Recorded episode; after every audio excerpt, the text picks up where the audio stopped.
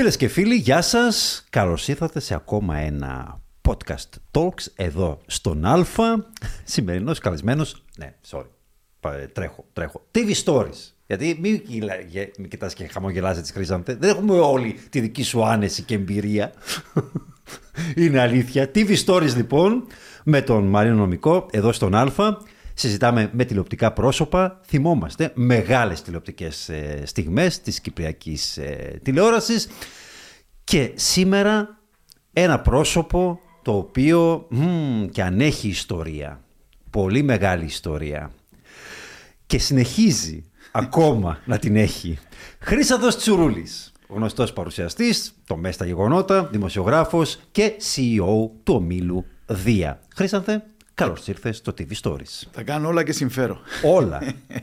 ε, περασμένα μεγαλεία, σ' ακούω να προλογίζεις. Περασμένα μεγαλεία να τα θυμάσαι και να κλέσει, θα λέγε κάποιος. Εγώ τα θυμάμαι και διψώ για ακόμη περισσότερα, να ξέρεις.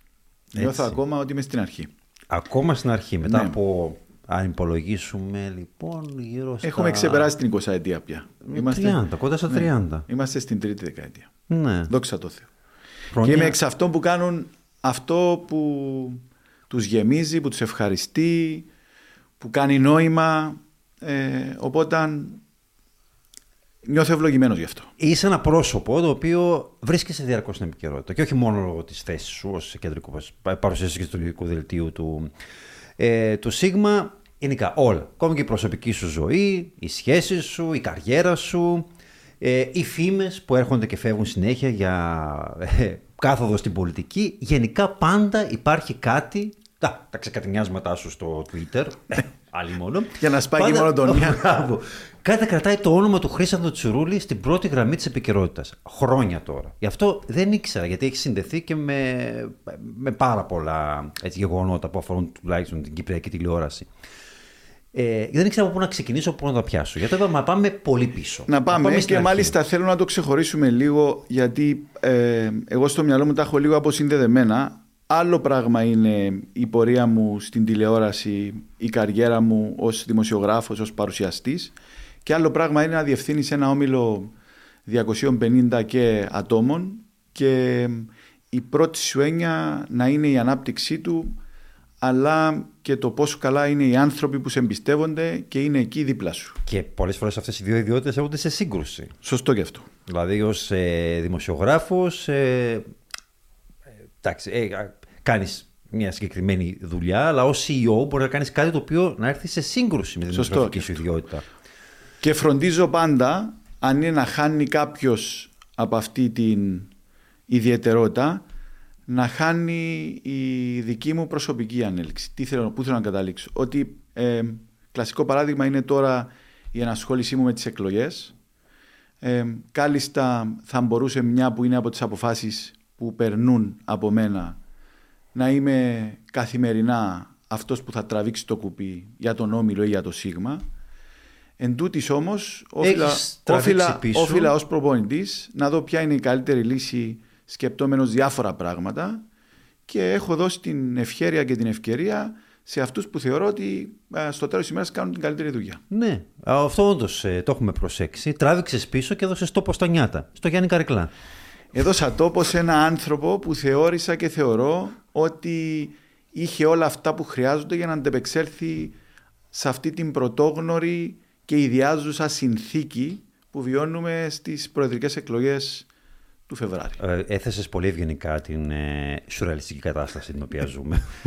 Οπότε αν ήθελα ένα άνθρωπο ο οποίος είναι απαλλαγμένος από όλα, δεν προσδοκά σε τίποτα γιατί τα έχει χορτάσει όλα. Τα έχει ζήσει όλα. Τα έχει ζήσει όλα και οπότε ελεύθερος πια ρωτάει ό,τι θέλει, όπως θέλει χωρίς να δίνει και λογαριασμό σε κανέναν. Γιάννης Καρεκλάς, τον οποίο ελπίζουμε να έχουμε εδώ στο TV Stories, γιατί και αυτός και αν δεν έχει ιστορία. Μάλιστα, να σου πω ότι ε, το, την γουστάρω κιόλας λίγο αυτή την α, αμφισημία ή αυτή την ιδιαιτερότητα. Με ποια λογική, ότι ο Γιάννης Καρεκλάς ήταν ένας από τους ανθρώπους που με εμπιστεύτηκαν στην αρχή της καριέρας μου και μου έδωσε φτερά για να πετάξω στα κεντρικά δελτία ειδήσεων της κρατικής τηλεόρασης.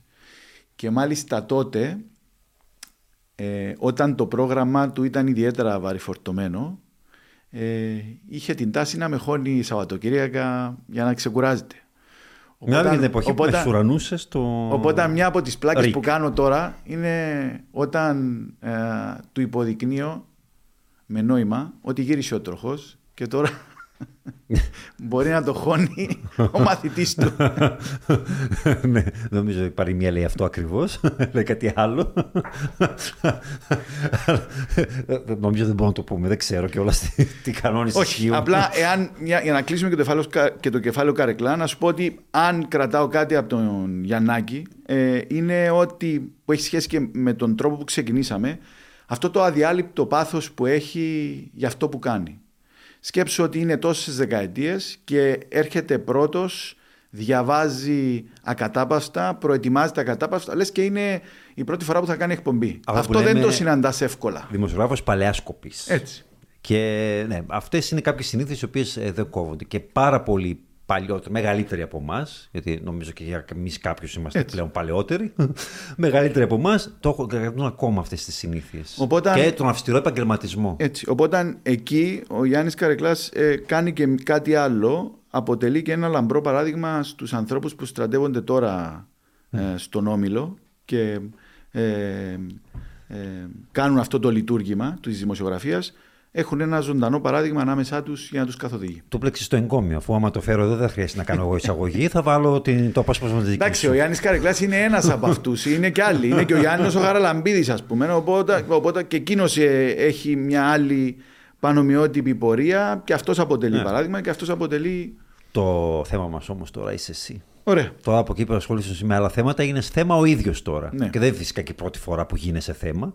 Έτσι δεν είναι. Α πω, δεν το επιδιώκω, δεν το επιδιώκω για να το ξεκαθαρίσω. Με κυνηγάει όμως. Ε, με κυνηγάει. Ε, νομίζω ότι είναι και μέρος της δουλειάς που κάνουμε από τη στιγμή που επιλέξαμε να είμαστε μπροστά από τις κάμερες. Έτσι είναι προσπαθώ το, όμως, το, το, δημόσιο στο δημοσιογράφο. Τη στιγμή προσπαθώ όμως όλα τα άλλα να μην έρχονται και να υπερκαλύπτουν ε, την ουσία του επαγγέλματός μας. Κάποιες φορές το καταφέρνω, mm. είναι και κάποιες που αποτυγχάνω. Ε, εκεί που αποτυγχάνω ε, αφήνω τα ασφάλματα και τις αποτυχίες να είναι οι καλύτεροι δάσκαλοι για τη μετέπειτα πορεία. Θα επανέλθουμε και στα σφάλματα και στις αποτυχίες. Έχουμε Γιατί έχω κάνει και χοντρές μαλακίες στη, στη, στην πορεία μου. Ε, αυτή εδώ είναι ακριβώς η εκπομπή εντάξει, όπου μπορείς να τις απαριθμίσεις. Ναι, γέροντα. Ναι, αυτό ακριβώς. και άμα θέλεις φυσικά να επανορθώσεις ή να. για οποιοδήποτε λόγο. Εμείς γι' αυτό είμαστε εδώ. Ωραία. Εντάξει, δες το σαν ένα εξομολογητήριο. Ωραία. Και εδώ θα σε πάω πολύ πίσω τώρα. Θα γυρίσουμε το χρόνο. Mm-hmm. Θα δείξει το ημερολόγιο 1995 mm-hmm. και η εκπομπή Νέοι και Ωραίοι ναι. στο λόγο. Έτσι, μια νεανική εκπομπή όπου έκανε. Με τον αγαπημένο Παντελή. Ναι, την πρώτη σου και πρώτη σκηνοθεσία του Δημήτρη Τοκάρη. Του Δημήτρη Τοκάρη. Ναι. Ε, ο Παντελής με είχε στα υπόψη του τότε ε, λόγω της ενεργούς συμμετοχής που είχα στο μαθητικό κίνημα. Ήμουν έντονα ανεμειγμένος τότε στο, στα μαθητικά. Ε, ήμουνα πρόεδρος σχολείου, πρόεδρος του Μαθητικού Συμβουλίου Λευκοσίας, μετά έγινα και εμφανιζόσουν και στα δελτία. Εμφανιζόμουν. Ναι, όταν, τότε υπήρξε και μια πολύ μεγάλη κουβέντα για τον μαθητικό συνδικαλισμό που τότε γεννιότανε, χωρίς όμως να έχει τα σημερινά συμπτώματα της έντονης κομματικοποίησης. Τότε ακόμα τα πράγματα ήταν αγνά και μας ενδιέφερε η ποιότητα της παιδείας που εισπράτταμε τότε. Δηλαδή, παίζα εδώ και σε ένα πρόεδρο όπως και ο Τσίπρας. Ο Τσίπρας έτσι, όπως εσύ ξεκίνησε.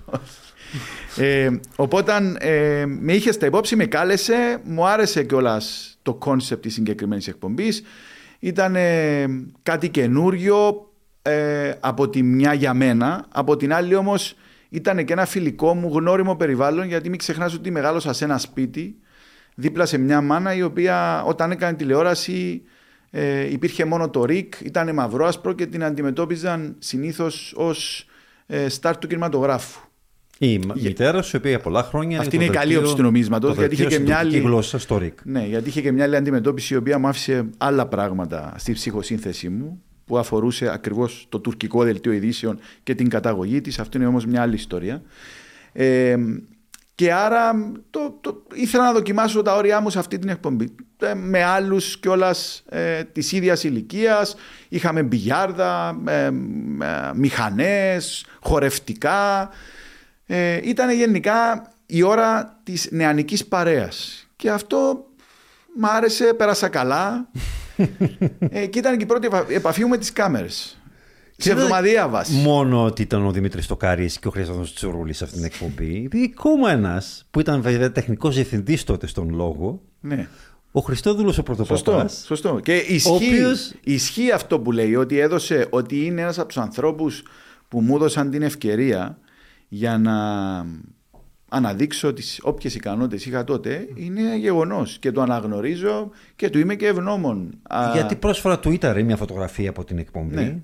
Ε, και σε κατηγόρησε ταυτόχρονα ότι τον έχεις αποκλείσει από τα δελτία του, άδικο του Σίγμα. αυτό, Άδικο. Όχι, όχι το... Ω με κα- υποψήφιο πρόεδρο. με ή, κατηγόρησε- ως, επι- ή ως επικεφαλής του επιτελείου του Μόρφου. Όχι ως υποψήφιο πρόεδρο. Ναι, τι, τι από τα δύο. Ήταν ισχύει; πριν, Είναι και ήταν τα δύο. Ήταν πριν. Ήταν πριν. Ε, να σου πω, για τον Μόρφου κράτα μια παρένθεση, θα την κάνουμε μετά.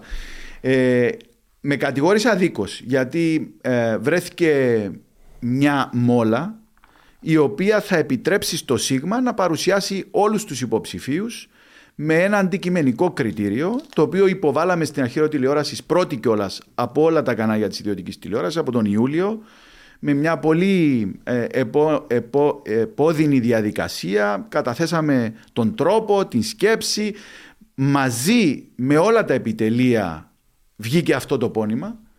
Οπότε δεν κάναμε κάτι άγνωστο. Και τίθεται και ένα ερώτημα. Δηλαδή την ώρα που ο κύριος Πρωτόπαπας ή ο αγαπημένος μου Χριστόδουλος ε, βάζει αυτό στο τραπέζι ως επιχείρημα τι θα πρέπει να αναμένουν και οι υπόλοιποι υποψήφοι.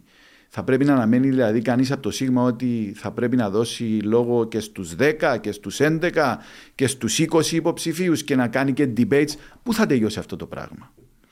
Άρα και πού αλλού συμβαίνει κιόλας αυτό. Στην ουσία τα debate γίνονται μεταξύ των Επικρατέστε. επικρατέστρων υποψηφίων. Έτσι. Ναι. Με ένα αντικειμενικό κριτήριο. Που Βάζει αυτή τις την, ώρα, δημοσκοπήσεις. έτσι, αυτή την Ναι. ώρα είναι δημοσκοπή. Τι, τι να κάνουμε. Ναι. Τέλος πάντων. Εντάξει, νομίζω ότι α, και αυτό λύθηκε όπως λύθηκε. Έβαλε και όμως ένα screenshot με την εκπομπή. Σε Ε, τώρα, έδωσε. σε ό,τι αφορά και τον το Άγιο- είδα και να σου πω, εντάξει, είναι χειρότερο και από revenge porn, να σου πω την αλήθεια. Σε ό,τι Ίσα αφορά σε τώρα, τιμώρησε. τώρα, σε ό,τι αφορά τον Άγιο Μόρφου, Ναι. ε, ο Άγιος Μόρφου είναι που με έχει στα, στα μαύρα του τα δευτέρια σημειωμένο. Εγώ Ε, δεν έχω εντάξει. κανένα πρόβλημα. Ό,τι έχει να κάνει με το μόρφο είναι μαύρο ούτως ή Ε, άλλως. νομίζω ότι μ, ε, μου κρατάει μανιάτικο το ότι στάθηκα απέναντι σε αυτή την συλλογιστική και σε αυτόν τον τρόπο έκφρασης και σε αυτόν τον τρόπο δράσης ε, την περίοδο της πανδημίας. Γιατί είχα, Το οποίο ήταν έντονη- γνωστός ο γιατί ρόλος είχα του έντονη άποψη, Αγίου την Μόρφου. δήλωσα, την δήλωσα και δημόσια, ξεφεύγοντας αν θέλεις και λίγο από τα στενά πλαίσια του δελτίου ειδήσεων, αλλά τότε θεωρούσα ότι όλοι αντιμετωπίζαμε κάτι πολύ πιο μεγάλο και κάτι πολύ πιο ουσιαστικό που ήταν η προστασία της ανθρώπινης ζωής. Είπα την άποψή μου δημόσια, δήλωσα κιόλας ότι ξεφεύγει από, τα, από το επίπεδο της ενημέρωσης, κατά αυτό την προσωπική μου άποψη. Την, την έκρινε και την κρίνει όπως την κρίνει. Εντάξει.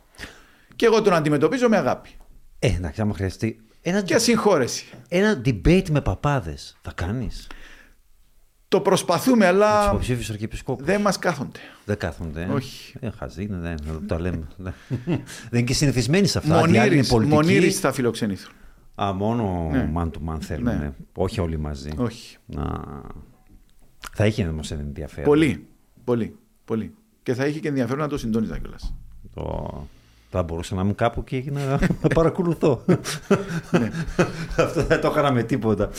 Ε, Όμως, ε, εκεί ήταν η πρώτη σου εμφάνιση στο λόγο. Μετά βρέθηκε στο ΡΙΚ. Με την ίδια εκπομπή μετακομίσαμε και τότε σκηνοθέτης μας στο ΡΙΚ ήταν ο Στέφανος Φαρμακάς, ο γνωστός Στέφανος Φαρμακάς του Τη Ναι. η ΡΙΚ. εκπομπή είχε άλλη ονομασία όμως. Ναι, Μαμά Γερνάω. Μαμά Γερνάω. Ναι. Λίγο περίεργος τίτλος για νεανική εκπομπή. Γιατί αυτό θα το πει κάποιος στα 30, στα 40. Το έλεγε ο Παντελής που ήταν ο αρχηγός της παρέας Ναι. η οποία μετακόμισε στην κρατική τηλεόραση. Το concept ήταν το ίδιο όμως, μια νεανική παρέα η οποία έκανε χαβαλέ, ε, αναδείκνυε θέματα ε, νεολαίστικα που δεν είχαν θέση τότε στην κρατική τηλεόραση. Ήταν το alive της εποχής του. Ναι, και θεωρώ ότι ήταν ένα πρωτοποριακό εγχείρημα για αυτούς που το σκέφτηκαν, για αυτούς που το υλοποίησαν και κυρίως για την κρατική τηλεόραση που το φιλοξένησε. Κοιτώντα πίσω, τι. Πώς, ε, άμα δεις πλάνα από αυτό αυτό τα Δεν θα άλλαζα τίποτα. Πέρα, πέρα, από το styling, ας πούμε. Εντάξει, εντάξει το styling ναι, αλλά δεν, δεν θα άλλαζα τίποτα όμως. γιατί αποκόμισα φοβερές εμπειρίες. Όμως δεν προμείνει αυτό ε, την μετέπειτα πορεία σου είναι η αλήθεια. Καθόλου. Δηλαδή, εντάξει, ήσουν ένα δραστήριο άτομο σε ό,τι αφορά ήσουν Καθόλου. στο μαθητικό συνδικαλισμό, άρα το σοου και την πολιτική τα είχες ήδη ναι. τρέχαν στι ε, φλέβες σου. Όμως αυτή η πορεία. Αυτή η πορεία μετά έγινε. Ναι. Μετά, μετά, μετά σοβάρεψε όταν πια είμαι στις σπουδές μου στην Αθήνα πάλι έντονα ενεργοποιημένος με τα φοιτητικά συνδικαλιστικά. Εκεί τότε, είχα την... Εκεί τότε είχα την τιμή να είμαι και πρόεδρος της ΕΦΕΚ Αθηνών για δύο θητείες. Ε, και με ειδοποιά η μητέρα μου τότε ότι είχε γίνει μια προκήρυξη στο ΡΙΚ και ψάχνανε παρουσιαστές για να φτιάξουν μια πρωινή ζώνη στα πρότυπα της Ελλάδας. Τότε η πρωινή ζώνη στην Κύπρο ήταν άγνωστη. Δηλαδή έλεγες του άλλου ότι θα κάνω πρωινό ενημερωτικό και καθόταν και σε κοιτούσε. Τι, ήταν μόνο, η πρωινή ενημέρωση ήταν μόνο ραδιοφωνική τότε. Τώρα μιλάμε για 2000. 2002, 2003. 2000-2001. Σεζόν 2000-2001 που το πρωινό ήδη από την Κορομιλά και την κρατική τηλεόραση στα τέλη του 80 μετρούσε έτσι 12-13 χρόνια στην εκείνο Ελλάδα. Όμως ήταν, εκείνο ήταν infotainment. Εγώ λέω για την πρωινή ενημέρωση, την hardcore. Μετά... Τέτοιο θέλαμε να στήσουμε. Οπότε έρχομαι, κάνω ένα δοκιμαστικό στο RIC και μου λένε πάμε να το κάνουμε. Έχεις τα φόντα. Ε, και προσλαμβάνομαι τότε στο RIC με 350 λίρες μισθό τον μήνα όταν καλούμε να είμαι στο Ίδρυμα από τις 4.30 το πρωί έκανα την εκπομπή 7 με 9 και μετά έπαιρνα μια κάμερα και γύριζα μέχρι τις 2 το μεσημέρι για να κάνω τα ρεπορτάζ που προβάλλονταν την επόμενη μέρα. Οπότε αν έχω κάνει ρεπορτάζ για τα τριαντάφυλλα, ε, για τον Καλοπαναγιώτη, για, τη, για τα κρύα νερά της Κακοπετριάς, για το αμύγδαλο, ό,τι μπορείς να φανταστείς. Που και αυτό μου έδωσε, ξέρεις, όλα αυτά θεωρώ ότι δεν γίνονταν και δεν γίνονται τυχαία. Είναι όλα τελείες οι οποίες τότε έμπαιναν κατά τρόπο που δεν μπορούσα να αντιληφθώ, αλλά σήμερα έρχονται και δημιουργούν αυτή τη γραμμή που με φέρνει εδώ κοντά σου.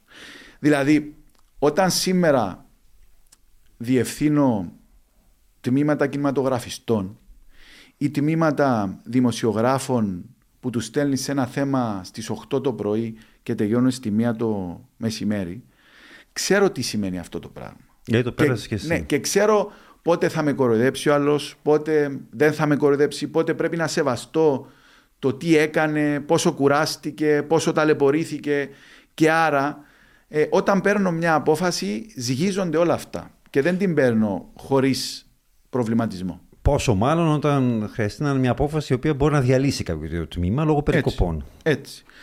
Άρα ε, ξεκίνησα τότε και σκέψω τότε το δελτίο ειδήσεων, παίρναμε ραδιοφωνικό δελτίο ειδήσεων και απλά το εκφωνήσαμε στην τηλεόραση χωρίς πλάνα. Γιατί δεν υπήρχαν. Mm, ακούγεται σαν κάτι που θα κάνει το ΡΙΚ. όχι, μα δεν υπήρχαν βάρδιες τότε τόσο πρωινές στην τηλεόραση. και όταν, όταν, όταν προσπαθούσες να πείσεις ότι μα πρέπει. Δεν γίνεται τηλεόραση χωρίς εικόνα, σου λέγανε Καλά, και ποιος θα ξυπνήσει σε 7 το πρωί να βάλει τηλεόραση; Όλοι βάζουν ένα ράδι. και ξαφνικά αυτό έγινε η αγαπημένη συνήθεια. Και βλέπεις τώρα ότι στείνονται διάφορες εκπομπές. Στη συνέχεια προσθέθηκε. Είχε παρουσιάστρια. Ναι, είχα την Γιάννα Ιακώβου. Τη Γιάννα Ιακώβου, όπου κοντά της έμαθα. Mm. Πολύ τηλεόραση. Ε, μετά έκανα... Έφυγε κάποια στιγμή. Έφυγε, ήρθε η Καρολίνα Κυπριανού και μετά ήρθε το μόνιμο δίδυμό μου που ήταν η Μέλανη Στέλιου. Η Μέλανη Στέλιου. Ναι. Και με την οποία μετά φύγαμε από εκεί και ναι. ήρθαμε ναι. στο Εκεί απογειώθηκε το. Ναι. Δηλαδή, κάνετε αμέσως αίσθηση. Ναι. Και ήταν και η εποχή που άρχισες να φοράς τα διαβόητα πουλοβεράκια; Τα πουλοβεράκια, τις τεράντες. Ε, τα γυλαίκα. Τα γυλαίκα. στο πρωινό και σας πήραν πακέτο. Όμως υπάρχει μια ιδιομορφία. Α, περίμενε. Πριν πάμε για. Είμαστε ακόμα στο Σίγμα. Ε, κάποια στιγμή. Είμαστε στο ΡΙΚ. Στο ΡΙΚ, ναι. ναι. Πριν πάμε στο Σίγμα. Κάποια στιγμή ε, είχε το πρωινό που πήγαινε πάρα πολύ καλά με την. Και εκεί έκανα τα δελτία ειδήσεων. Έκανες δελτία ειδήσεων. Και μου λέει τότε ο Γιάννης Καρεκλάς, κάνεις το πρωινό. Τώρα πρέπει να πας σε ένα πιο, πιο απαιτητικό πρωτάθλημα που είναι τα δελτία ειδήσεων τα απογευματινά. Τα απογευματινά δελτία ειδήσεων του ΡΙΚ έχουν την εξής ιδιομορφία. Αυτός που κάνει το δελτίο ειδήσεων των 6 κάνει και αυτό τον 11, 11.30. Οπότε είπα εγώ μέσα, πάμε. Αυτό το μέσα πάμε σήμαινε ότι.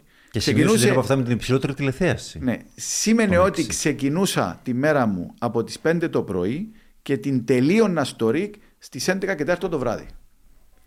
Χωρίς καμία κιόλας εισοδηματική αναπροσαρμογή και αυτό το έκανα γιατί στο πίσω μέρος του μυαλού μου έλεγα ότι μα εδώ μου λένε ότι με έφερε η μάνα μου, με διόρισε η μάνα μου. Ε, πάντα όπου πάω βρίσκω μια αμφιβολία για το ότι είναι... δεν θα ζητήσω τίποτα. Και δεν με έβλαψε αυτό. Για το ότι έπρεπε να αποδεικνύω κάθε φορά διπλά και τριπλά για το τι είμαι και ποιος μπορώ να κάνω, νομίζω ότι με γέμισε και με μια ότι πρώτα επιπλέον δύναμη. ότι είσαι εκεί με την αξία σου και ναι. όχι εξαιτίας της μητέρας ναι. σου. Γιατί ναι. υπήρχε και αυτό ο, ο άγραφος νόμος που έλεγε το ΡΙΚ ότι προσλαμβάνουν μπράβο τους συγγενείς τους, οι υπάλληλοι του ΡΙΚ. Ε, και μετά, αν είσαι καλός στα δελτία. Πρώτα έπρεπε να αποδείξεις τη θέση σου εκεί. Και ένας από τους λόγους που έφυγα όπως έφυγα από το ΡΙΚ ήταν γιατί όταν και εφόσον χρειάστηκε ε, είτε να πάρω τηλέφωνο είτε να μιλήσω για να υποστηρίξω αυτό που κάνω όχι με βάση το αποτέλεσμα της δουλειάς μου αλλά με βάση το ποιον ξέρω ή το τι ε, είναι πίσω μου σηκώθηκα και έφυγα. Ήταν αυτός ο λόγος, ή μήπως ε, την βραχύβια περίοδο που έκανες δελτίο μαζί με την Εμιλία, ίσως η χειρότερη συγκατοίκηση στην ιστορία μετά την ίδρυση του κράτους του Ισραήλ το 1948. Ναι, αλλά αυτό και το λέω με, με, με πλήρη σεβασμό και στις δυνατότητες της Εμιλίας ε, και στην αξία της. Άλλωστε είναι γνωστά αυτά, δεν χρειάζεται να τα υπογράψω εγώ. Ε, έβαλαν δύο ανθρώπους να, να, να τρώγονται μεταξύ τους ε, σε ένα πράγμα αμφιβόλου ποιότητας. Και αυτό λέω, χρειάστηκε να δημιουργηθούν παρασκηνιακές δυναμικές τις οποίες εγώ ούτε ήθελα, ούτε καλωσόρισα και ούτε θεωρώ ότι βοήθησαν η εμένα ή την Εμιλία. Και άρα είπα φεύγω. Ήταν περίεργο. Δηλαδή ήταν τη χρονιά εκείνη, νομίζω ότι ήταν τη σεζόν 4-5 που άλλαξε το σκηνικό και ξεκίναγε το δελτίο με σένα να κάθεσαι και να παρακολουθείς την ναι. Εμιλία να κατεβαίνει τη σκάλα. Ναι, για όλα αυτά είχαν γίνει ομοιρικά. ποιος θα, ποιος θα μιλά περισσότερο, ποιος θα ναι, μιλά. Και είπα εγώ τώρα θα, θα, θα αναλώνω φαιά ουσία για να αποδεικνύω ποιος είμαι και ποιος θα μιλά περισσότερο και ποιος λιγότερο. Είναι αυτή η δουλειά ενός δημοσιογράφου. Άμα, άμα χρειάζεται να το κάνεις αυτό και να πρέπει να γίνονται συσκέψεις στα διοικητικά συμβούλια, να υπάρχουν εμπειρογνώμονες που να λένε Α και να γίνεται Β. Είπα, δεν μου ταιριάζει αυτό. Φεύγω και στο φεύγω κιόλας αποδεικνύω ότι δεν είμαι εδώ επειδή είναι η μάνα μου. Φεύγω και πάω στον ιδιωτικό τομέα που ούτε μάνα υπάρχει ούτε πατέρας και αποδεικνύω ότι είσαι με την αξία σου.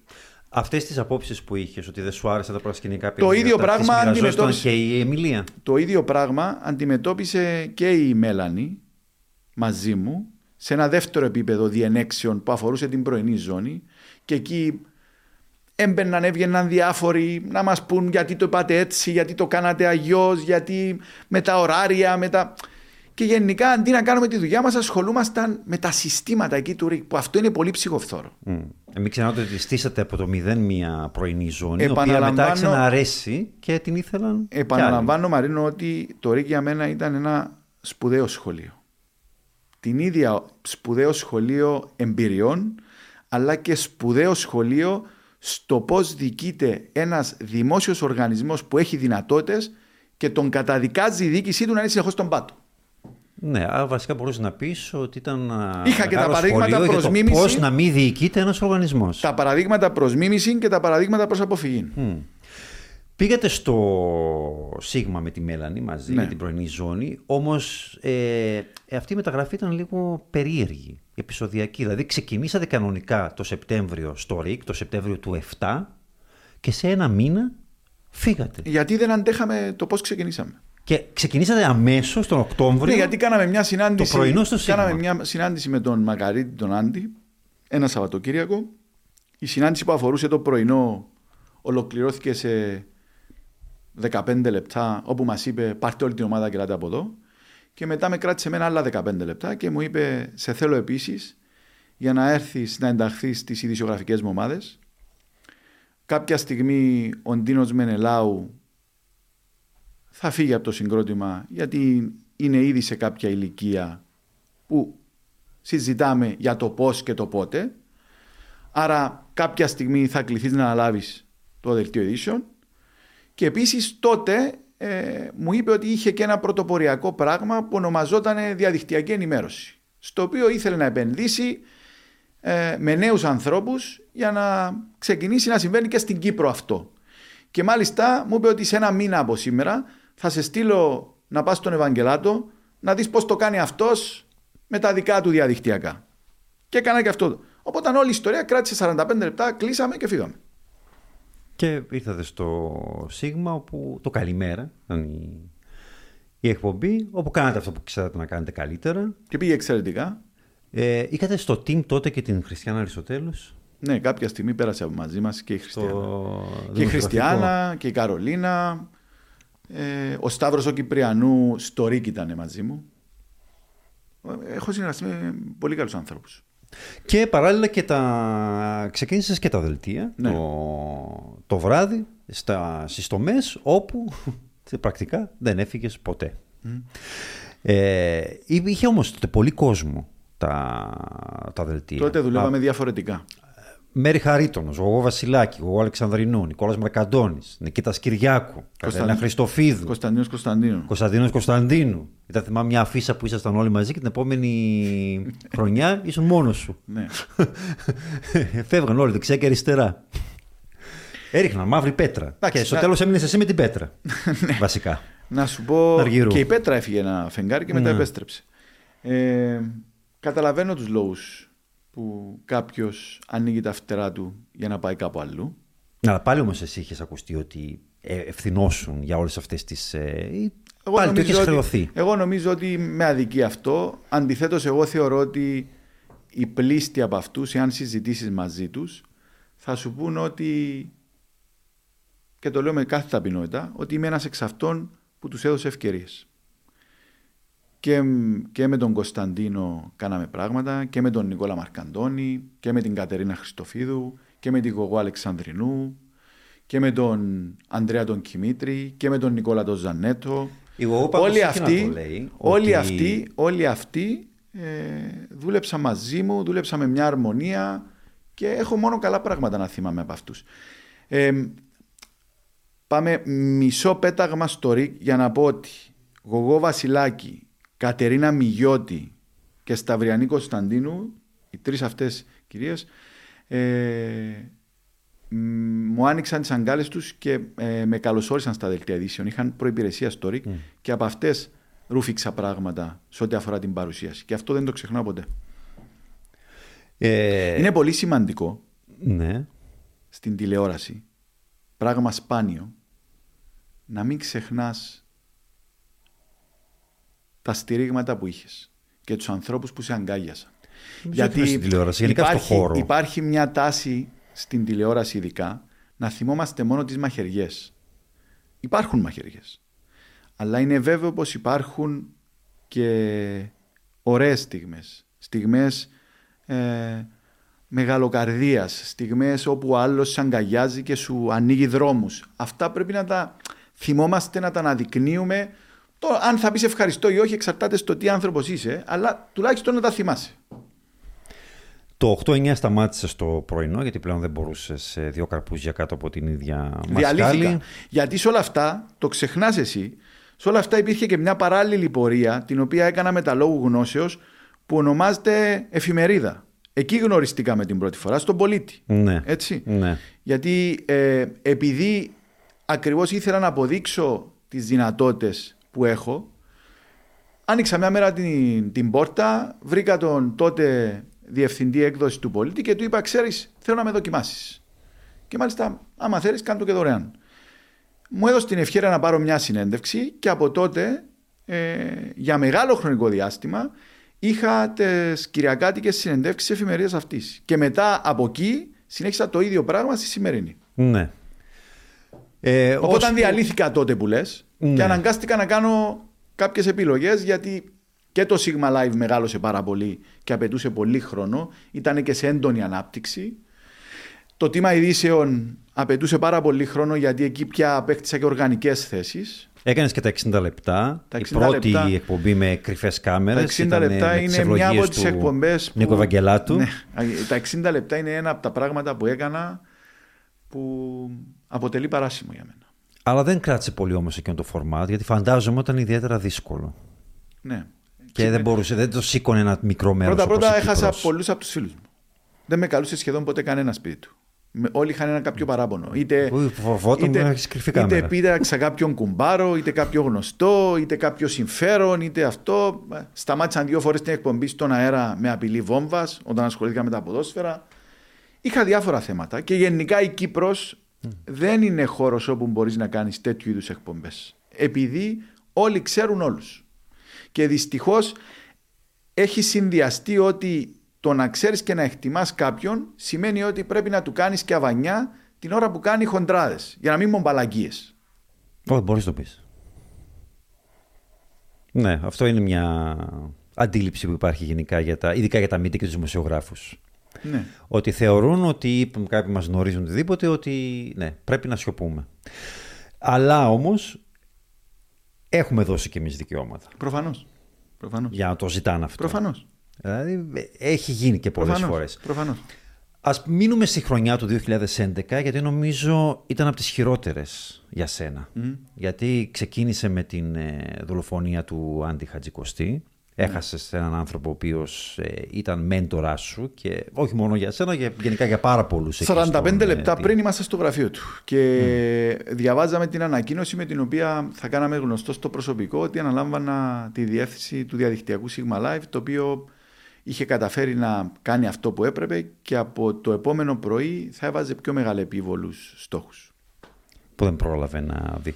Ε, θυμάσαι φαντάζομαι. Ενημερώθηκα, Πώς στο, κι- ενημερώθηκες; ενημερώθηκα στο κινητό με SMS την ώρα του δελτίου.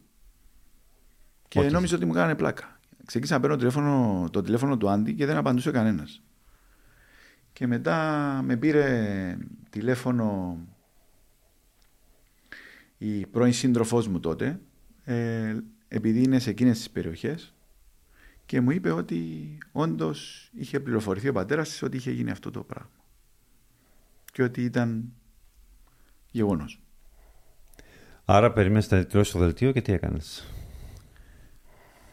Ούτε και εγώ Θυμάσαι ξέρω εκείνη τη τι νύχτα; έκανα. Δεν, δεν, δεν, δεν. Είναι από τις νύχτες αυτή η, η συγκεκριμένη νύχτα και η νύχτα που αποχαιρέτησα τον πατέρα μου όταν ήταν σε κόμμα στο, στην Αεροδαφνούσα είναι οι δύο νύχτες που ε, προσπαθώ να τις ξεχάσω και δεν τις ξεχνώ.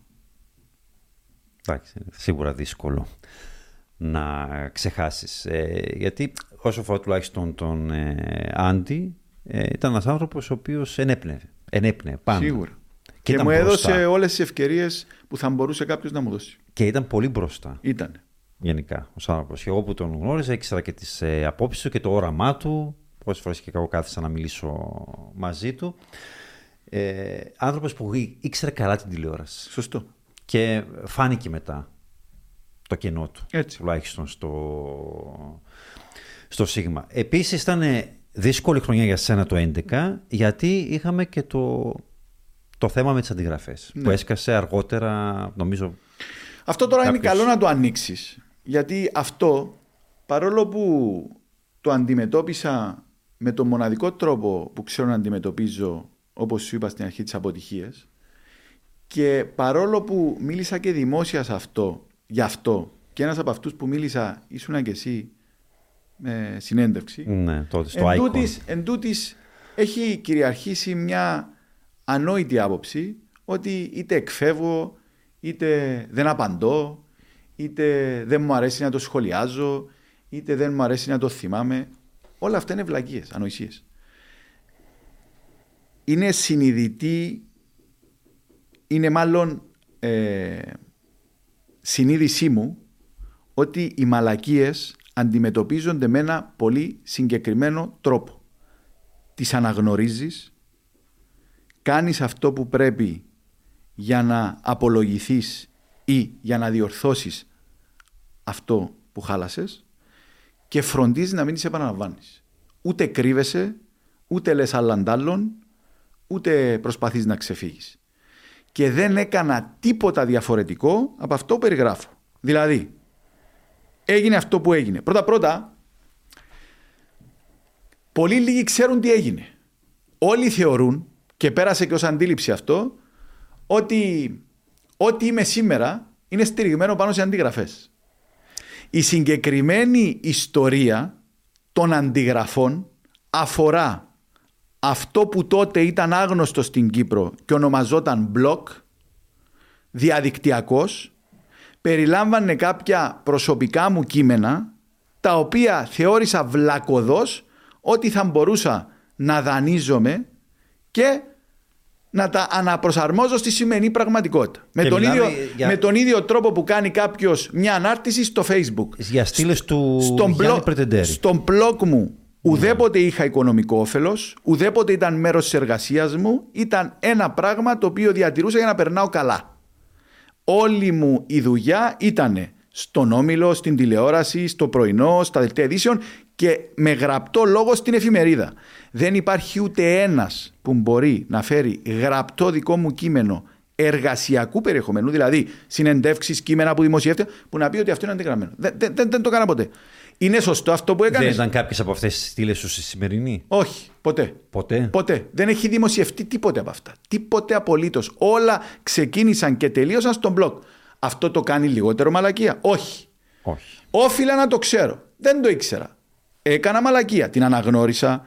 Πήγα στην επιτροπή. Με δίκασε. Δέχτηκα την καταδίκη. Απολογήθηκα. Και τι έκανα άλλο; Φρόντισα το παράδειγμά μου να είναι παράδειγμα προς αποφυγή για τις νεότερες γενιές. Έβαλα δηλαδή τον εγωισμό μου κάτω και βρέθηκα να δίνω διαλέξεις σε κολέγια, σε, μαθητικά, σε μαθητικές συνάξεις, σε νεαρούς δημοσιογράφους, λέγοντας πόσο μεγάλη ανοησία ήταν αυτό που έκανα και πόσο πολύ πλήττει την καριέρα μου και την δημοσιογραφία και την ενημέρωση μια τέτοια πρακτική και πόσο πολύ πρέπει να αποφεύγεται.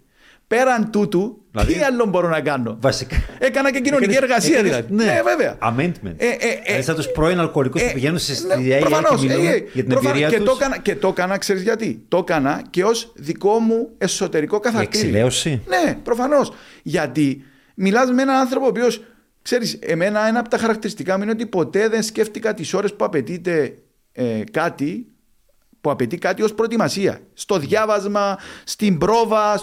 Και είπα πώς το έκανα τώρα εγώ αυτό το πράγμα και επέτρεψα στον κάθε πονεμένο να μου λέει και το αυτό του δικαιολογημένα κιόλας. Επειδή mm. δικαιολογημένα. Αλλά από αυτό μέχρι το να περνάει στο άλλο άκρο η ιστορία και να προσπαθεί να υποβάλει κάποιος ότι όλο είναι fake αυτό που βλέπετε γιατί αυτός δεν μπορεί να γράψει και μόνο αντιγράφει και μάλιστα ε, όντας τότε ε, σε διευθυντική θέση, ακριβώς επειδή με ενοχλούσε το να μου το λένε αυτό, πήγα και είπα στη σημερινή, ξέρετε, θα μου δώσετε μια στήλη, όποια αν θέλετε εσείς, και για τα επόμενα τρία χρόνια θα γράφω ανελειπώς κάθε Κυριακή πολιτική ανάλυση. Απλά και μόνο για να καταλάβουν αυτοί που μιλούν ότι όχι μόνο μπορώ να γράφω, αλλά μπορώ να γράφω και καλά. Αυτό. Το θέμα είναι ότι ακόμα βλέπω και στις μερικές γενέξεις σου, τις επικές γενέξεις σου στο Twitter, ότι ακόμα στο χτυπούν. Ε, εντάξει. Γι' αυτό το ξεκαθαρίζω και σήμερα. Τώρα, πέρα από αυτό, όποιος θέλει καταλαβαίνει, όποιος θέλει δεν ναι. καταλαβαίνει. Νομίζω ότι ένα πράγμα που ίσως ε, εξόργησε τον κόσμο, το δημοσιογραφικό κόσμο, δεν θα βγάλω τον εαυτό μου έξω, γιατί και από μένα και από το δικό μου μυαλό πέρασε, να σου πω την αλήθεια. Και πιστεύω ότι είναι ένας λόγος που ακόμα το θέμα συντηρείται μέχρι σήμερα, είναι η ηλικιώδη ανέλυξή σου μετά το σκάνδαλο. Ε, δηλαδή, γιατί, γιατί αυτό, αναβαθμίστηκες σε αρχισυντάκτη, σε διευθυντή ενημέρωσης του, του ομίλου. Ναι. Ήσουν πρώτα, έγινες, νομίζω είχε προηγηθεί, το 10 έγινες αρχισυντάκτης ναι. του δελτίου. Ναι. Είχε προηγηθεί. Μετά, αμέσως μετά το, το, το, το σκάνδαλο, ας το ναι. πούμε, των αντιγραφών, ε, έγινες διευθυντής ενημέρωσης. Τελικά το σκάνδαλο των αντιγραφών ήταν τρικυμία σε ένα ποτήρι. Ένα αυτό. Αλλά αυτό που λες. Και, είναι... το, και, και το 2015. Διευθυντής του ομίλου. Ε, CEO ναι, του ομίλου. Αυτό που λες είναι ακριβώς επιχείρημα προς την απεδόπλευρα. Γιατί; Ο Χατζικοστής είναι συγγενής μου; Ο Χατζικοστής και ο κάθε Χατζικοστής είναι ένας στο τέλος της ημέρας επιχειρηματίας, ο οποίος θέλει να διασφαλίσει με τον καλύτερο δυνατό τρόπο τη συνέχιση των επιχειρήσεών του. Άρα, έχει κανένας αμφιβολία ότι θα έκανε την επιλογή που εξυπηρετεί καλύτερα αυτό τον επιχειρηματικό στόχο; Μου έκανε χάρη, θα μπορούσε να μου κάνει χάρη αν δεν μπορούσα να κάνω τη δουλειά; Άρα το ότι με εμπιστεύτηκες σημαίνει ότι είδε τις δυνατότητες, είδε ότι αυτό δεν ήταν πραγματικό, είδε ότι ήταν μια ανοησία εκ μέρους μου την οποία μας αντιμετώπισα όπως πρέπει να αντιμετωπίζεται μια ανοησία και τελείωσε. Αυτό. Γι' αυτό κιόλας μερικές φορές που ε, διαβάζω ότι ε, ευνοήθηκε. Μα από ποιον ευνοήθηκα; Μα δεν είμαι stoic. Είμαι στον, στο, στη ζούγκλα του, του, του, ιδιωτικού τομέα όπου αν δεν κάνεις τη δουλειά και αν δεν την κάνεις καλά και δεν παραδίδεις αποτέλεσμα ε, το άλλο πρωί δεν είσαι εκεί. Ναι. Τι θα γίνει. Και εγώ δεν λογοδοτώ μόνο στο Χατζικοστή. Λογοδοτώ και στους μετόχους, λογοδοτώ στους συναδέλφους μου, λογοδοτώ παντού. Δηλαδή είναι, έχω τρία-τέσσερα επίπεδα λογοδοσίας. Ε, το θέμα είναι ότι όταν ανέλαβες και CEO του ομίλου, πλέον το Σίγμα είχε βγει από τη χρυσή εποχή του. Είχε, είχε βγει και μάλιστα. Ειδικά βασικά τελείωσε την Περά... που δολοφονήθηκε ο Άντι. Περάσαμε, και, περάσαμε και μια πολύ δύσκολη περίοδο ε, χωρίς στρατηγικό μυαλό, χωρίς πηξίδα, χωρίς ηγεσία, χωρίς καπετάνιο. Όλο αυτό ήρθε και μας βρήκε mm. το 2015. Οπότε την ώρα που ανάλαβα έπρεπε να διορθώσω αυτό. Όχι μόνος μου, με την βοήθεια όλων και με την ε, εμπειρία και την στατική σκέψη ευτυχώς και του κύριου Χατζικοστή. Ε, ο οποίος, ρίξω τον παρόδο να πω ότι ε, λειτουργεί σε μένα και ως ε, δεύτερος πατέρας. Ε, με έχει κάνει κοινωνό των στρατηγικών σκέψεων του, των τακτικών, της αποφασιστικότητας, της εμπειρίας. Χρειάστηκε χρόνος. Πέρασαν δύο-τρία χρόνια μέχρι να βάλουμε τα πράγματα ξανά σε μια τάξη, να, να διορθώσουμε τα συστήματα μας, τις δομές μας, να δούμε προς τα που πάει τα... Και όλο αυτό κιόλας, ε, βαδίζοντας σε ένα ε, περιβάλλον γεμάτο άρκες. Το 2013 με τα κουρέματα, μετά με το κλείσιμο των τραπεζών, με τις διαφημίσεις να κάνουν φτερά και τα εισοδήματα. Ε, βγαίνουμε από αυτό, έρχεται μετά η πανδημία. Ήταν μια περίοδος που το Σίγμα, εντάξει, αυτό ήταν τελευταίο και μιλάμε για ένα κανάλι τότε που βουράτε και ναι. όλα, καταλαβαίνεις. Ήταν, μιλάμε, η τηλεθέα, οτιδήποτε κάτω από 30% κοβόταν, ας ναι, πούμε. Ναι, σωστό. Και έφτασε μια περίοδο που ήταν τελευταίο με ε, ισχνή τηλεθέαση, μιλάμε μικρά μονοψήφια. Και όλοι είχαμε σχεδόν προδικάσει το τέλος του Σίγμα, γιατί βλέπαμε ότι η κατάσταση δεν ήταν ανα, ανα, αναστρέψιμη. Ούτε λεφτά υπήρχαν για να γίνουν κυπριακές παραγωγές και χωρίς κυπριακές παραγωγές δεν θα μπορούσες να έχεις την επιθυμητή τηλεθέαση. Μέχρι που μια συμφωνία σου τότε, τυχαία νομίζω, δηλαδή για άλλους λόγους έγινε με τον Sky. Τίποτα δεν γίνεται τυχαία. Αποδέχτηκε σωτήρια. Τυχαία λέω γιατί δεν ξέρατε ούτε εσείς ούτε ο Sky ότι το Survivor η αναβίωση του Survivor θα έφτανε εκεί που έφτασε. Εάν μιλήσεις με τους συνεργάτες μου, και το λέω γιατί υπάρχει πια μαρτυρία, θα σου πούνε ότι υπήρξε μια πολύ συγκεκριμένη συνεδρία 13-14 ατόμων. Πάντα καταρχάς, όταν πρόκειται για μεγάλες αποφάσεις, μ' αρέσει να ακούω διαφορετικές σκέψεις. Καλωσορίζω και όλα σκέψεις οι οποίες είναι ακριβώς ανάποδες από τη δική μου και με εκνευρίζουν κιόλας που τις ακούω. Τις καλωσορίζω όμως γιατί με βοηθούν να στροφάρω ή να βλέπω και λίγο διαφορετικά την ώρα που πρέπει να πάρεις μια απόφαση. Άρα θα σου πούνε ότι υπήρξε μια τέτοια ομιγυρή στην οποία είπα πάμε να κάνουμε αυτή τη συμφωνία γιατί σε 1,5 χρόνο θα έρθει αυτό που έχει μέσα και το Survivor το οποίο πιστεύω ότι θα είναι το νέο τηλεοπτικό προϊόν. Μου είπαν, μα ποιος Survivor. Αυτό που έδειχνε το, το Μέγκα με, το, ναι, με τον Αρναούτογλου και λοιπά και έγραφε μηδέν. Όχι, δεν. Λέω, όχι, θα είναι κάτι διαφορετικό, θα είναι αγωνιστικό, θα έχει ίντρικα, θα έχει χαρακτήρες και το πιστεύω πάρα πολύ. Και μου είπαν, άμα έχεις αυτό το gut feeling, πάμε μαζί. Και έτσι και είναι. Και σας έσωσε. Βασικά ο Ατζούν σας έσωσε. το Σίγμα. Μας έσωσε η συμφωνία που κάναμε το Sky. Ναι, κάτι που με Μας φέρνει... έδωσε, μας έδωσε, μας έδωσε τις ανάσες που χρειαζόταν τότε για να μπορέσουμε να βρούμε ξανά τον βηματισμό και να μπούμε σε μια λογική. Αλλά δεν μας έσωσε μόνο το Survivor. Μην ξεχνάς ότι την περίοδο που περιγράφεις, παρά τα όποια προβλήματα, όποτε υπήρξαν εκλογικές ε, διαδικασίες, όποτε υπά- υπήρξαν μεγάλα ειδησιογραφικά γεγονότα, πάντα είτε στο κομμάτι της ψυχαγωγίας είμαστε πρώτοι είτε τελευταίοι, για λόγους που μπορώ να σου εξηγήσω, ο κόσμος ήξερε ότι στο μεγάλο γεγονός θα βάλω σίγμα για να ενημερωθώ. Και αυτό είναι αντίλεκτο. Μπορείς να το ελέγξεις από τα νούμερα. Κοίταξε, το δελτίο έχει σίγουρα καλύτερες μέρες και όλες είχαν την Γαλάτια μπροστά. Δηλαδή εκείνες οι τέσσερις σεζόν, πόσε ήταν πήγες; Ναι, μιλώ όμως, μιλώ όμως για τις εκλογικές ημέρες εγώ. Α, μιλάς για τα debate και, τα, και τις ειδικές εκπομπές. Ναι, ή, Και το τον- δελτίο όμως ή- ή πήγαινε τον καλά. πόλεμο. Ή, ναι, το αδελτία, άμα θες μπορούμε να κάνουμε μια ειδική συζήτηση για το δελτίο, θα σου πω ότι ό,τι και να συμβαίνει στο δελτίο, όποιος και να είναι παρουσιαστής, όσο σπουδαίο και να είναι, είναι αναντίλεκτο ότι το πρώτο πράγμα που παίζει ρόλο είναι το πριν και το μετά. Το lead-in. Όμως, νομίζω ότι στην περίπτωση του δελτίου του Σίγμα, στο μέσα γεγονότα, θέλω να σου πω, ε, θα χρειάζομαι αυτή την εισαγωγή. Η γραμμή του Σίγμα εμένα δεν μου άρεσε. Προσωπικά, σαν Μάρινο, Όταν σαν λες τηλεθεατής. Η γραμμή. Νομίζω ότι έχει μια, ε, γενικά ο Όμιλος, μια σκληρή γραμμή στο Κυπριακό και θα την έλεγα και εθνικιστική. Σε ό,τι αφορά, ειδικά θέματα Τουρκίας, δηλαδή, σκληρή εθνικιστική γραμμή. Ε, Γίνεται να διαφωνήσω. ε, φυσικά, Ωραία. ελεύθερα. Εννοείται. Διαφωνώ σε αυτό που λες. Εντάξει, είναι αυτό που βγάζει προς τα εμένα τουλάχιστον. Και πάντα θεωρούσα υποκριτικό, ειδικά μετά του- όταν ήρθε το Survivor, που ήταν καθαρά τουρκική παραγωγή το Survivor, του, με τον τελικό του πρώτου, άμα θυμάσαι, του τουρκικού το Survivor να γίνεται στα κατεχόμενα. Το θεωρούσα υποκριτικό ένα κανάλι το οποίο υιοθετεί σκληρή γραμμή στο Κυπριακό. Μα τι να μην σημαίνεις σου πω εγώ. Μα το σκληρή Όχι γραμμή της και το εθνι- προσέγγισης. Τι; Όχι της προσέγγισης. Γιατί πότε είδες το Σίγμα να, να είναι ενάντια στην προσέγγιση; Ε, από, την, ε, από τους ομιλητές, από τα σχόλια, από Όχι. τα ρεπορτάζ. Μισό λεπτάκι. Γιατί είναι λίγο μπλεγμένα.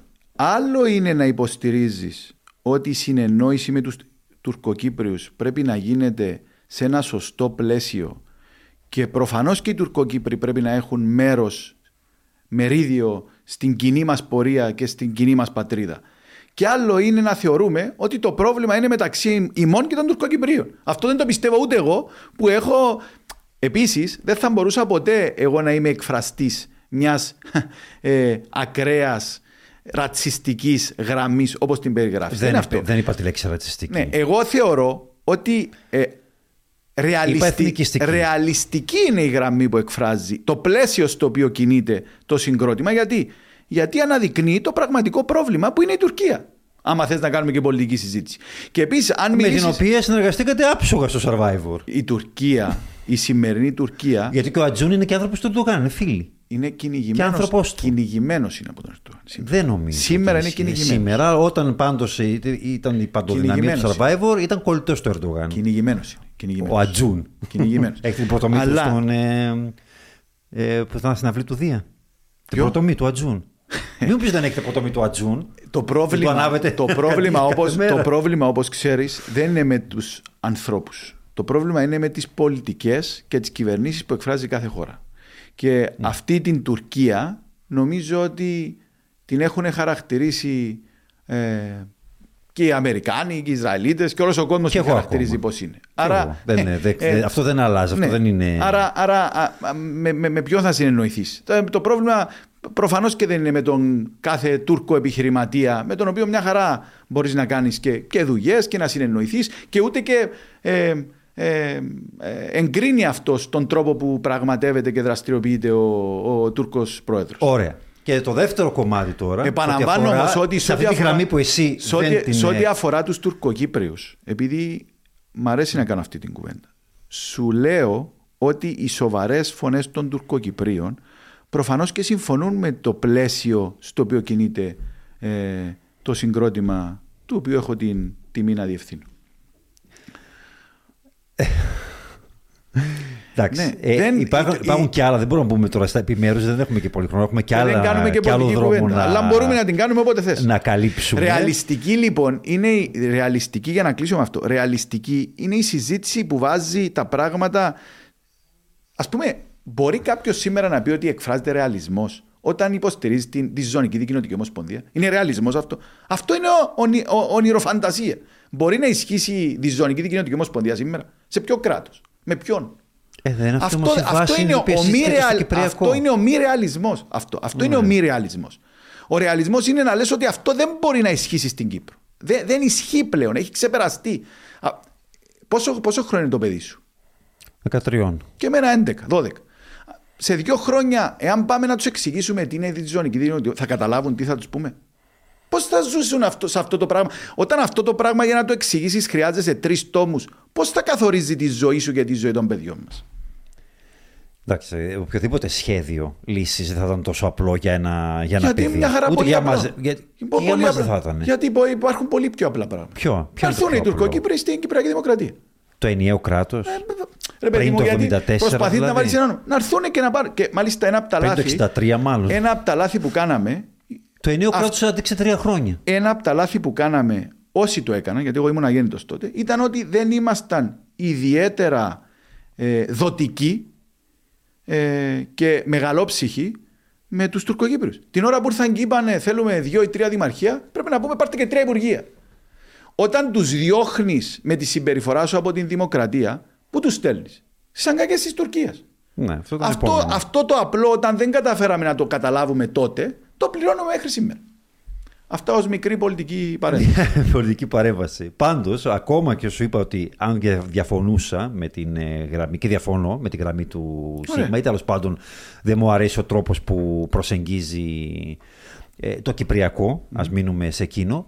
Εν τούτης όμως, εσύ πιστεύω, εκτιμώ και ως τηλεθεατής και ως δημοσιογράφος που ασχολήθηκα χρόνια με το τηλεοπτικό ρεπορτάζ, ότι είσαι από τους ελάχιστους από εσύ ακόμα ένα ή δύο άτομα ίσως, που έχετε αυτή τη λεγόμενη στόφα του παρουσιαστή. Δηλαδή κάνεις γαμάτο δελτίο. Ευχαριστώ. Που μπορεί το περιεχόμενο να μην είναι να μην βρίσκει απολύτως σύμφωνου όλους, όμως θα γυρίσουν στο Σίγμα γιατί ξέρεις να χειρίζεσαι καλά την παρουσίαση ενός δελτίου ειδήσεων. Ξέρεις να κάνεις ακόμα και μια ε, αργή μέρα χωρίς ειδήσεις, ξέρεις να την κάνεις συναρπαστική. Ευχαριστώ. Ε, ε, αυτό Έχει αυτό εκτιμώ. σημασία που Και- το ακούω από σένα. Ε, εντάξει, πάντα το πίστευα αυτό. Άσχετα τις διαφωνίες που μπορεί να είχαμε τα λοιπά, πίστευα ότι κάνεις καλό δελτίο ειδήσεων που πολλές φορές και εγώ πιάνω τον εαυτό μου να το παρακολουθει Ε, γι' αυτό πριν που είπες ότι όποιος και αν είναι παρουσιαστής, πιστεύω δεν ισχύει. Ειδικά στην Κύπρο, το τηλεοπτικό κοινό ε, είναι πρόσωπα κεντρικό. Είναι. Θέλει τον παρουσιαστή του. Συμφωνώ. Θέλει άτομα τα οποία. Αλλά παίζει να επισ- ρόλο και το Να πριν.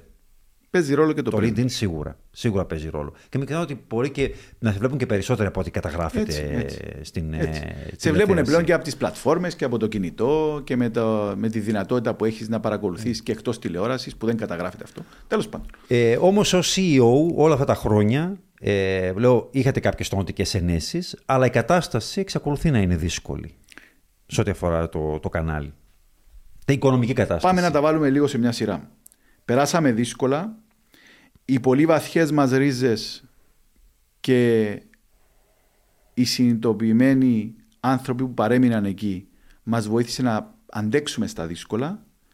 Σήμερα συγυρίσαμε ότι έπρεπε να συγυριστεί και πια είμαστε ε, στην θέση δικαιωματικά πια να κοιτάμε αισιοδοξία το μέλλον. Ο Όμιλος πια δεν έχει να απαντήσει σε εφιαλτικά διλήμματα. Έχει μόνο να προσδιορίσει πόσο μεγάλο θα είναι το άλμα του στην επόμενη μέρα. Αληθεύουν οι φήμες. Βγαίναν κατά καιρούς, οι περισσότερε ήταν μούφα, αυτό το διαπιστώναμε. Ε, περί στρατηγικού επενδυτή, πώλησης. Καταφέραμε να πιαστούμε και να βρούμε τις ανάσες που απαιτούνται από τις ρίζες μας. Εκεί επιστρέψαμε, κάναμε αυτά που έπρεπε με οδυνηρό τρόπο. Ήμασταν 510 το 2008, σήμερα είμαστε 230 και κάνουμε περίπου τις ίδιες εργασίες που κάναμε και το 2008 Πολύ λίγα πράγματα έχουμε αφήσει πίσω. Άρα λιγότεροι άνθρωποι κάνουν περισσότερα πράγματα, ακόμα και καλύτερα, με μεγαλύτερο κόπο βέβαια. Και επαναλαμβάνω, κλείσαμε όλες τις πληγές του παρελθόντος και πια ετοιμάζουμε τις στρατηγικές του παρόντος και του μέλλοντος. Mm. Κυρίως του μέλλοντος. Άρα δεν τίθεται πια θέμα ε, επιβίωσης. Τίθεται θέμα του πόσο μεγάλη θα είναι η ανάπτυξή μας. Ωραία. Ε, κάπου εδώ πρέπει να κλείσουμε, αλλά κλείνοντας θέλω και να πούμε και την, ε, τη σχέση σου με τον Δημοκρατικό Συναγερμό. Ε, είσαι ένα άτομο πολιτικοποιημένο, ποτέ δεν το έκρυψες. Δεν μιλήσαμε όμως καθόλου για τηλεόραση. Δεν θα μιλήσουμε άλλο για τηλεόραση. ε, μιλήσαμε. Εγώ που το είπα ότι Δεν θα πούμε πόσο δύσκολο, πόσο δύσκολο άθλημα έχει γίνει πια η τηλεόραση με όλα αυτά που αντιμετωπίζεις με όλες αυτές τις πλατφόρμες, τα Netflix, τα... Είναι, είναι, είναι σε δύσκολη Η free to air τηλεόραση είναι, δηλαδή, είναι από τα πιο δύσκολα εγχειρήματα που μπορεί να κάνει κάποιος. Ναι, αλλά στην Κύπρο αντέχει όμως και αντέχει και άλλο. Αντέχει, αλλά θέλει συγγύρισμα αυτό το περιβάλλον. Για να μπορέσει να, να ορθοποδήσει και να α, έχει και μέλλον, πρέπει κάποιος να το δει με αγάπη και να το συγγυρίσει. Όπως είναι τώρα, είναι βέβαιο ότι όλοι, μα όλοι, προσπαθούμε να μην χάνουμε λεφτά. Ενώ θα έπρεπε να κάνουμε κουμάντο για να κερδίζουμε και να αναπτυσσόμαστε και να κάνουμε και νέε παραγωγέ. Να... Δηλαδή, γίνεται τώρα μια Κύπρος που έχει υποτίθεται ως στόχο να δημιουργήσει βιομηχανία κινηματογράφου να μην έχει σκεφτεί ότι μα πριν τη βιομηχανία κινηματογράφου πρέπει πρώτα να στηρίξω τη βιομηχανία τηλεόρασης. Ω ένα πρώτο βήμα. Δηλαδή, το ε, άσε που το κάναμε και λάθος αυτό. Αλλά αν κοιτάξεις λίγο στην Ελλάδα τώρα, έχει καμιά 25 παραγωγές. Γιατί; Ναι. Γιατί έχει βάλει ένα φιλόδοξο σχέδιο στο οποίο σου επιστρέφει το μέρος επένδυσης, μένουν λεφτά, άνθρωποι εργοδοτούνται, νέοι σκηνοθέτες, νέοι κινηματογραφιστές, διευθυντές φωτογραφίας, ηθοποιοί. Πού είναι εδώ αυτό το πράγμα στην Κύπρο; Όπου είναι ένα... και στι τηλεοπτικές παραγωγές ναι, στην Ελλάδα. αυτό λέω. Εδώ όπου... τίποτα. Εδώ τίποτα. Όπου εδώ ναι. έχεις μια χώρα που είναι ανοιχτό στούντιο 360 μέρες το χρόνο, με βουνά, με θάλασσες, με χιόνια, με ρήμους, που μπορείς να τα κάνεις όλα εκεί. Και θα μπορούσε να το εκμεταλλευτεί όταν συνέβη κρίση στην Ελλάδα και ξαφνικά όλες οι παραγωγές μεταφέρθηκαν Κύπρο γιατί ήταν φτηνότερα. Εκεί θα μπορούσε να ήταν μια χρυσή ευκαιρία η Κύπρος να γίνει ένα μικρό ε, Πότε ήταν ο Καναδάς, ας πούμε, για τις Ηνωμένες Πολιτείες. Και τώρα, μα θέλει, μπορεί να ήταν η Κύπρο την Ελλάδα. Και τώρα δεν είναι αργά. Φτάνει να υπάρξει ένας άνθρωπος που θα το πάρει από το 0 μέχρι το 10. Στην Κύπρο έχουμε ένα από τα προβλήματα που έχουμε είναι ότι είμαστε λίγο στο περίπου. Το παίρνει κάποιος, το κάνει ένα βήμα, βρίσκεται κάποιος, το παίρνει και μισό βήμα πίσω, βρίσκεται κάποιος άλλος, το παίρνει δύο βήματα. Ενώ πρέπει να το πάρει ένας, να το τελειώσει και να το παραδώσει. Ε, πού βλέπεις την Κυπριακή τηλεόραση τώρα στα επόμενα, στην επόμενη πενταετία; Ε, πρέπει πρώτα να αρχίσει να, να, αρχίσει να προβληματίζεται ότι χρειάζεται μια επένδυση ε, σε υψηλής ευκρινίας. Μετά πώς θα, πώς θα τοποθετηθεί απέναντι στο διαδίκτυο; Θα είναι κομμάτι του, θα μεταφερθεί εκεί, θα είναι σε ανταγωνισμό; Αν θα είναι σε ανταγωνισμό με ποια προϊόντα; Με τις πλατφόρμες; Θα έχει εξειδικευμένο περιεχόμενο για να αντέξει; Και αν είναι εξειδικευμένο ποιο θα είναι; Θα είναι τα talent shows, θα είναι η μυθοπλασία, θα είναι τα ειδησιογραφικά προϊόντα τοπικού περιεχομένου.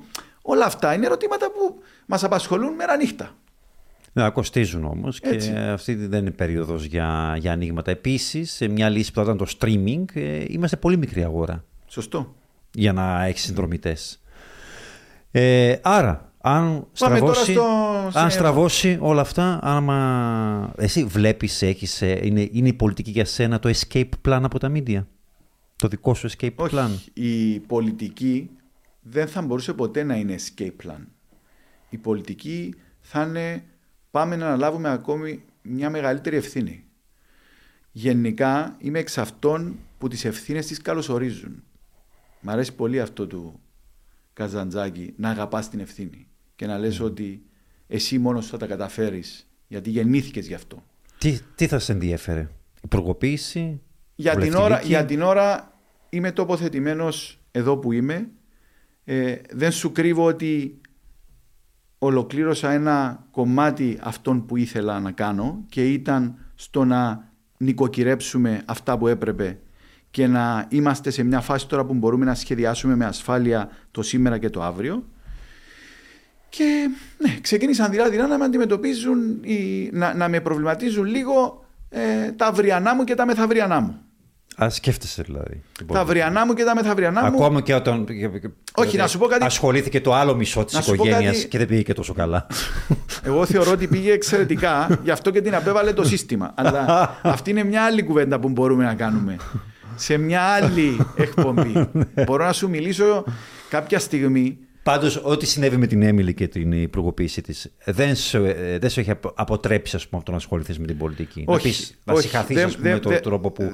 Δεν, δεν με έχει αποτρέψει. Αντιθέτως, με έχει πεισμώσει να θεωρώ ότι κάποια στιγμή όλοι μας πρέπει να κάνουμε αυτό που πρέπει. Και πάντως αυτό που πρέπει δεν είναι το να, κάν- το να κάνουμε συζητήσεις από τον καναπέ και καυγάδες από τον καναπέ. Όλοι σε κάποια στιγμή πρέπει να λάβουμε ενεργό δράση. Τώρα, αυτή αν θα είναι μικρή, μεγάλη, αν θα είναι να είμαστε ενεργοί μέσα στην πολιτική ή απλά ψηφοφόροι ενεργοί. Είναι κάτι που πρέπει να προσδιοριστεί. Ε, αυτό Απλά που επειδή συνέβη μιλάμε με για την, τηλεόραση. Με την Έμιλη όμως σε έφερε ρήξη στη σχέση σου με τον συναγερμό.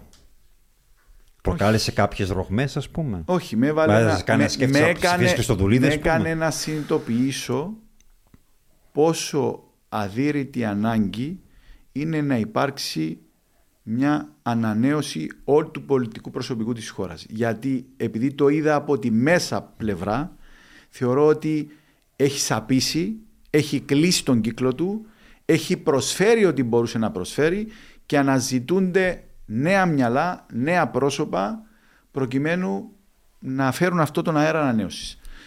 Τώρα, Μπράβο, επει- τώρα ακούστηκε σαν πολιτικός. όχι. Θέλω να σου πω κάτι όμως. Επειδή μου είπες για τα αμέσως επόμενα μου σχέδια. Με ιντρικάρει πάρα πολύ η ιδέα σε κάποια στιγμή να παραδώσω το στυλό μου και το α, υπολογιστή μου Ε, στο δελτίο ειδήσεων. Σε κάποιον νεότερο. Στο στον δελτίο Καρεκλά. ειδήσεων.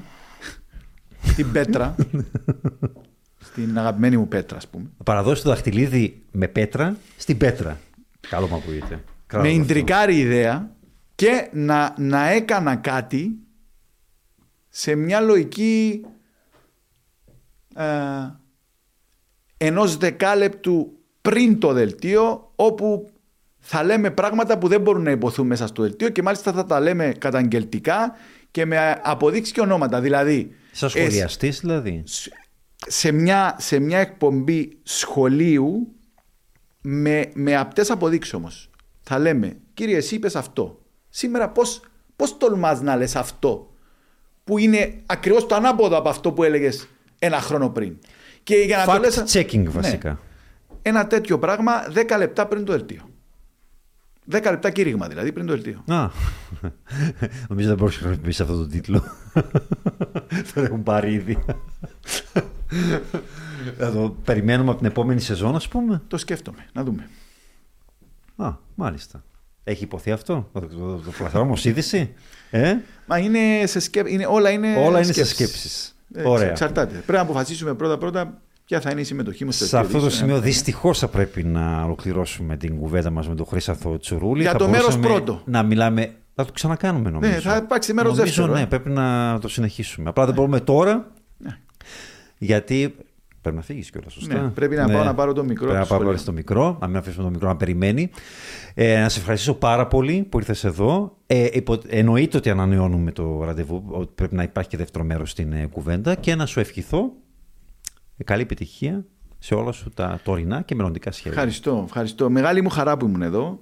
Και αν, αν, αν μπορώ να πω κάτι τελευταίο πριν φύγω, είναι ότι όλοι στο τέλος της ημέρας πρέπει